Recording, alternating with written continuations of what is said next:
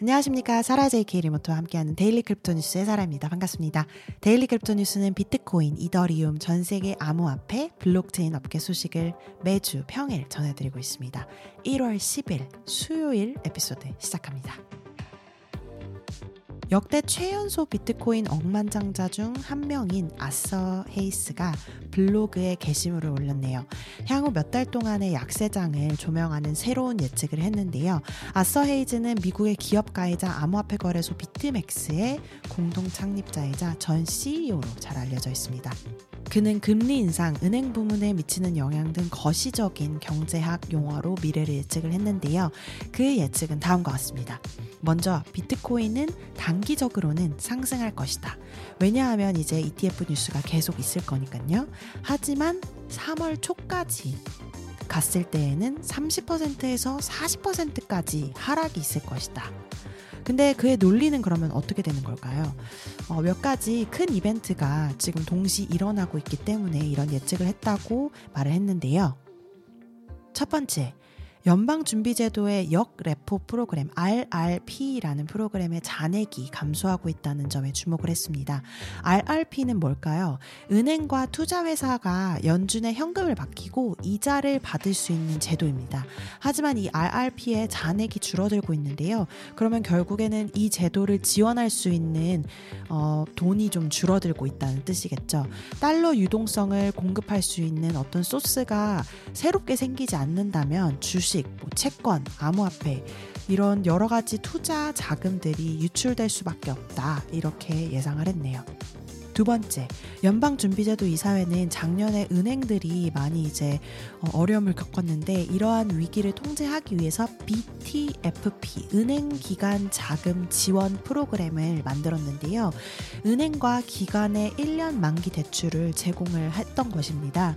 그래서 어, 은행들이 이제 바로 파산하지 않도록 좀 도움을 줬는데 이 프로그램이 3월 10 2일에 만료될 예정입니다.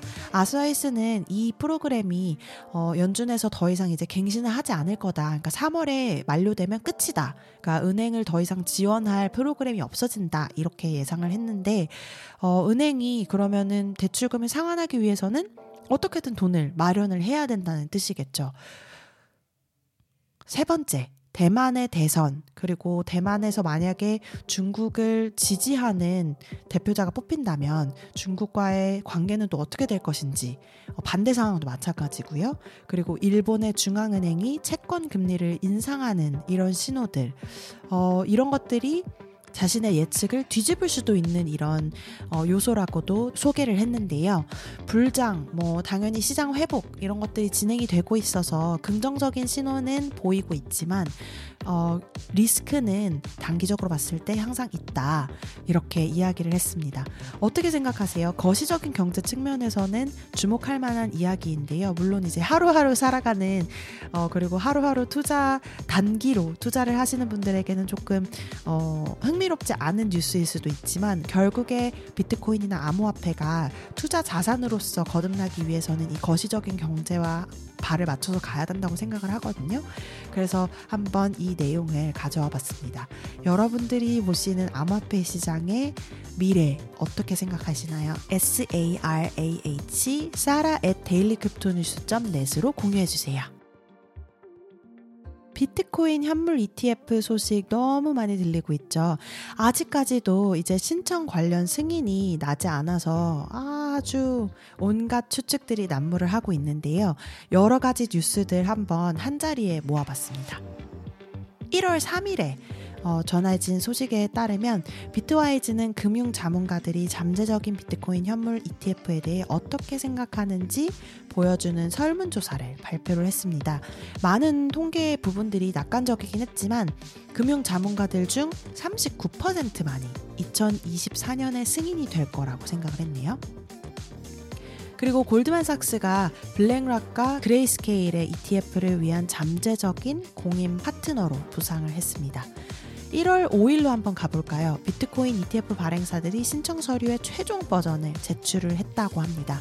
이로써 11개 신청업체의 끈질긴 이 절차 마지막 단계가 마무리되었고 비트코인 15년 역사상 가장 큰 이벤트 중 하나가 될 수 있는 무대가 마련이 되었네요. 반 에크는 현물 ETF 수익의 5%를 비트코인 핵심 개발자들에게 기부할 것이라고 발표를 했습니다. 1월 8일로 가보시죠. 1월 8일은 ETF 신청자들이 예정된 ETF에 대한 변경 사항을 제출할 수 있는 마지막 날이었습니다. 그리고 이 수정한 제출 마지막 날은 넘기게 되었는데요. 이로써 결국에 발행자들은 수수료 전쟁에 돌입을 했습니다. 시장 점유율을 조기에 확보를 한다는 이런 움직임인데요. 수수료 면제를 하겠다, 뭐 몇 퍼센트 하겠다, 이런 같지만 또 다른 조치들을 취했습니다. 어제로 넘어와서 1월 9일 주식시장이 마감된 이후에 SEC 공식 트위터 트윗을 통해서 모든 ETF가 한꺼번에 승인이 되었다는 소식이 전해졌습니다. 물론 가짜뉴스였죠. 비트와이즈는 다가오는 결정 전날 관리 수수료를 0.2%로 인하하겠다 하면서 자신의 시장 지분을 높이는 움직임을 보였습니다. 다른 발행사들은 일시적으로 수수료 면제만 선택을 했는데 비트와이즈는 비트코인 현물 ETF를 위한 저비용 솔루션으로 자신의 움직임을 확고하게 했습니다. 이렇게 한번 이 일주일에 걸친 여러 가지 ETF 관련된 뉴스들을 한번 모아봤는데요. 에피소드 소개란에도 어, 뉴스들 실시간으로 업데이트되는 목록을 같이 한번 적어뒀으니 한번 확인해 보시고요. 저도 지금 요 일주일 사이에 제가 아는 사람들 만나기만 하면 비트코인 ETF 어떻게 될 것 같냐 한 번씩 다 물어보고 있는데요. 분위기는 일단 되긴 된다. 이런 분위기입니다. 저는 39%는 아니고 거의 한 90%에 가까운데 아무래도 암호화폐 업계에서 종사하시는 분들은 분위기 망치지 않으려고라도 어, 될 거다. 이렇게 이야기하고 있는 게 아닌가 이런 생각도 들고요. 어쨌든 승인 발표 나기 전에 비트코인 한번 사두라는 그런 이야기를 많이 듣고 있는 것 같습니다. Web3 개발 플랫폼 알케미의 보고서에 따르면 2023년 4분기에 배포된 전체 스마트 계정의 약 53%가 생성된 것으로 나타났습니다. 이는 전분기에 대비해서 194%나 크게 증가한 수치인데요. 2023년 3월 WalletCon을 통해서 ERC4337이 출시된 이후에 배포된 총 180만 개 스마트 계정 중 96만 개 이상이 지난 3개월 동안 생성이 됐다는 이야기입니다. 아, 이 ERC4337 나왔을 때 사람들 관심이 아주 대단했는데 어, 그 내용 한번 조금 살펴보겠습니다. 조금 기술적인 부분이 있는데요. 뭐 웹3 원래 사용하시는 분들이라면 쉽게 이해하실 수 있는 내용입니다. 먼저 이더리움의 계정 추상화 (account abstraction)이라는 개념이 엄청나게 유행을 했었는데요. 이게 이제 사용자의 지갑을 smart contract 계정으로 전환하는 개념입니다. 어, 결국에 지갑과 사용자의 상호작용을 단순화하고 개인키, 그러니까 private key라고도 하죠. 이거를 분실했을 때 너무 안타깝잖아요. 근데 이 분실을 방지해서 Web3 사용자 경험을 아주 크게 개선하는 그런 작용을 했습니다. 그리고 이 ERC4337 표준을 조금 더 살펴보면 계정 추상화를 통해서 유사 거래라는 거를 만들게 되는데요.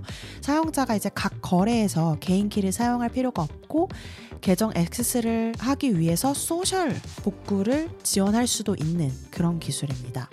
이로써 월렛을 사용할 때 보안을 오히려 강화하면서 뭐 2단계 인증이라든지 뭐 하드웨어 지갑을 통해서 복구를 한다든지 뭐 생체 인식과 같은 기능을 사용한다든지 어, 이런 것들이 모두 가능해졌기 때문에 Web3 wallet 사용자들을 더 크게 모을 수 있게 되었다. 이런 장점이 있죠.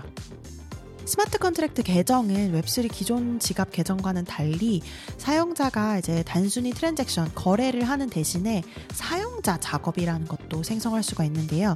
결국에 이제 사용자가 on-chain 자산을 자기 마음대로 이제 custom하게 관리를 하는 방법을 정의할 수 있는 그런 기술입니다.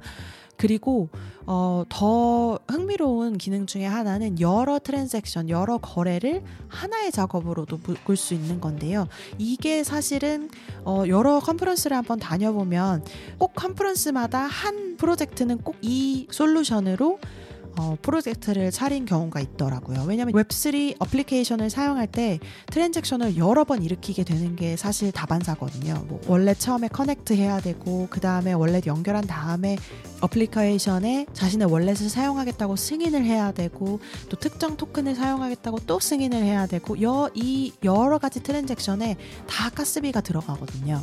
근데 이런 작업을 하나로 묶고 가스비 절약도 할 수 있고 사용자 경험도 개선을 할 수 있는 거죠. 그 결과 엄청나게 효율적인 시스템이 되는 거죠. 그래서 앞으로 이 ERC 4337을 활용해서 다양한 거래를 일으키는 뭐 게임이나 뭐 여러 가지 애플리케이션에 이 기술이 사용될 수 있겠다. 그래서 더 많은 어플리케이션이 사용자들에게 좋은 경험을 제공할 수 있겠다. 이렇게 예측을 하고 있는 겁니다. 자, 그럼 암호화폐 시장 한번 볼까요? 공포와 탐욕 지수를 보시면 73으로 탐욕에 여전히 가 있고요. 오늘 소식을 전하는 한국 시간 기준 오후 7시 가격 기준으로 1위는 역시 비트코인 어제보다 2.10% 내려간 6,100만 원. 2위는 연파이낸스 어제보다 3.11% 올라간 1,020만 원. 3위는 이더리움 7.46% 올라간 325만 원. 4위는 메이커 어제보다 7.01% 올라간 262만 원. 5위는 BNB 0.42% 올라간 40만 원대이고요. 6위는 비트코인 캐시 어제보다 1.73% 내려간 32만 원. 7위는 에이브 10.6% 올라간 13만 원. 8위는 어제보다 2.61% 내려간 솔라나 13만 원이고요. 9위는 비트코인 SV 어제보다 1.21% 내려간 12만 원대. 10위는 일루비움입니다. 6.67% 올라간 11만 6천 원에서 거래되고 있네요. 오늘 이 정보도 빗썸 코리아에서 발췌했음을 밝힙니다. 비티글이라는 사이트에서 제공하는 top gainer, top loser 한번 볼까요? 오늘의 top gainer는 어제보다 70.85% 올라간 Ycash의 YEC라는 토큰이고요. 0.08달러에서 거래되고 있네요. top loser는 어제보다 46.36% 내려간 갤럭시아 GXA라는 토큰이고요. 현재 0.0029달러에서 거래되고 있습니다. 오늘 1월 10일 수요일 Daily Crypto 뉴스는 여기까지 전해드립니다. 여러분께서 이용하시는 팟캐스트 플랫폼 유튜브에서 항상 구독, 좋아요 잊지 마시고요. 내일 다시 뵙겠습니다. 감사합니다.